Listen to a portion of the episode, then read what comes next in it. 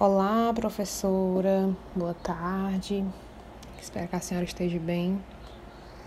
Bom, eu escolhi o tema relacionado a sujeitos do crime, certo?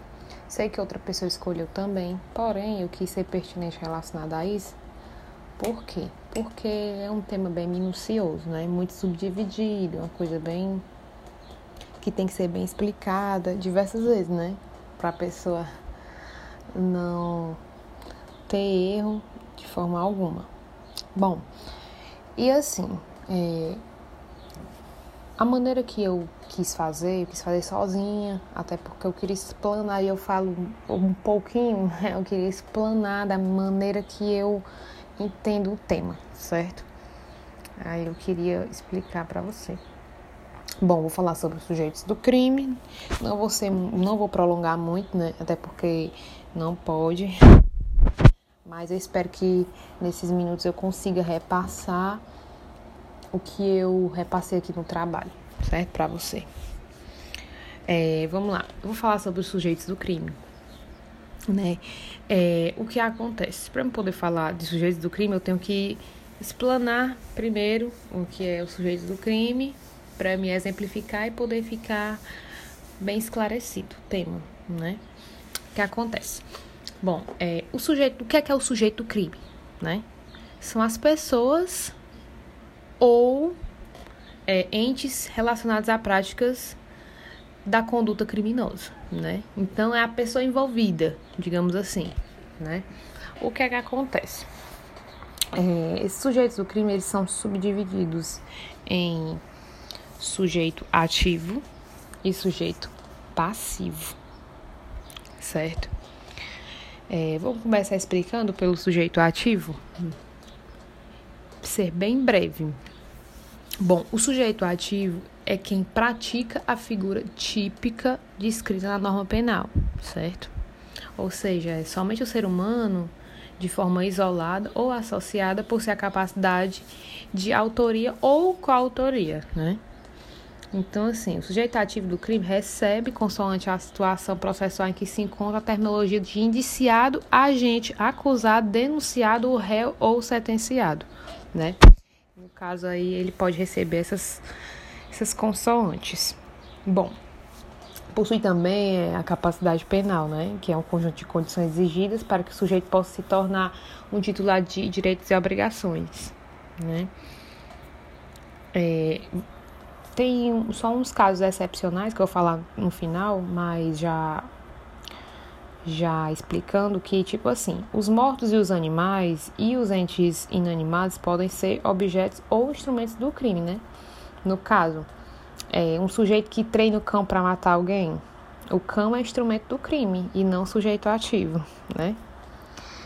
Então, assim, é, o sujeito como pessoa jurídica, nesse sujeito como pessoa jurídica, eles possuem duas correntes. Que são essas correntes?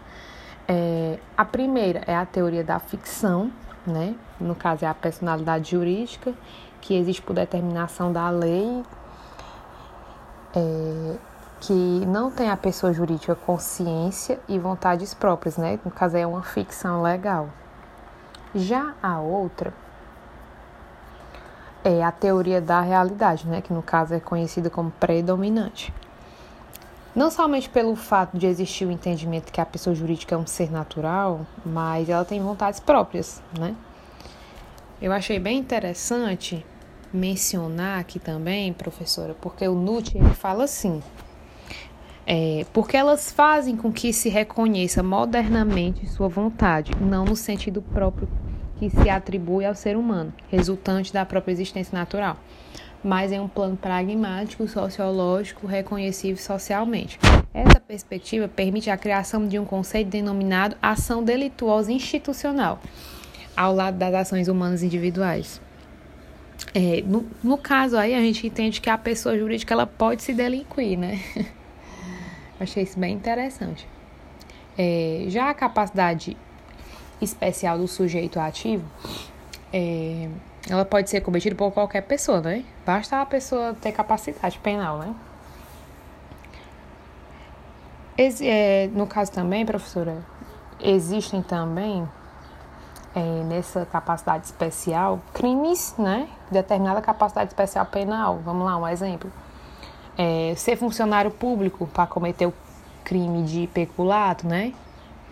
Ser gestante para cometer o crime de alto aborto, né? No caso aí é infanticídio. E aí, nesses casos aí, são chamados e conhecidos como sujeitos ativos qualificadores, né? Praticam os crimes próprios e de mão própria que no caso aí já entra em outro tema, né? Mas como tudo é conjunto, aí eu resolvi falar desse exemplo. Bom, encerrando o sujeito ativo, vou passar aqui para o passivo.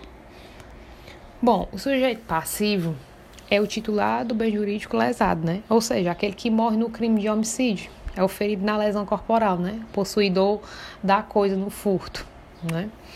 Nada impede que, que um delito ou mais sujeitos passivos existam, né? Porque podem ser lesados, né? Seus bens jurídicos lesados. Acontece que existem espécies de sujeito passivo, né? Que existem duas, são duas espécies. O sujeito passivo formal, que no caso é o Estado, né, titular é, do mandamento proibitivo, que o Estado, sem, o Estado é sempre lesado pela conduta do sujeito ativo, né? Já o sujeito passivo material é o titular do interesse protegido, né? Aquele que sofre a lesão do bem jurídico, como a vida, a integridade física e a honra, e assim pode ser sujeito passivo material também o ser humano, o Estado, a pessoa jurídica e a coletividade. Certo? É, é, como eu falei no início, existem uns casos especiais, né? Que é o incapaz, a pessoa jurídica, o morto, nascituro, animais e coisas inanimadas.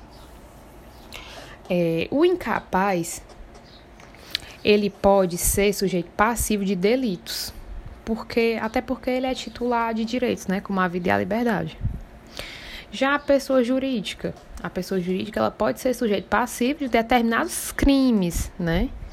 Desde que a descrição típica é, não pressupõe, digamos assim, uma pessoa física, né? Já o morto, o morto, é, o ser humano morto, ele não pode ser sujeito passivo de nenhum delito, pois não há titular de direitos, né? Ele é simplesmente um objeto material do delito, né? Já o nascituro, ele pode ser sujeito passivo, pois o feto tem direito sendo esta protegida, né? Animais e coisas inanimadas eles não são vítimas do crime, né? Figurando apenas o objeto material. É, e aí eu achei interessante também, professora, falar sobre a possibilidade de ser ao mesmo tempo passivo e ativo, né? Sujeito ativo e sujeito passivo.